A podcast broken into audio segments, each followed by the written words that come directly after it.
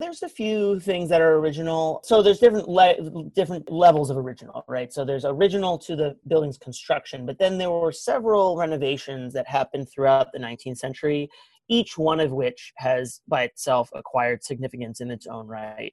So it is kind of like a palimpsest. Um, you know, it, with each generation, there's sort of new new meaning that's ascribed into the walls. The earliest period, you know, a lot of the the beams and joists uh, in the floors, some of the exterior brick walls are original. When we opened up one of the ceilings in the on the first floor, but we did find the what looked to be evidence of the original floor joists for the second floor uh, that had at a later date been sistered with another newer joist. So it, it looks like rather than taking out the old ones, at least in, by 1930, that there was some sort of repair and stabilization of the existing.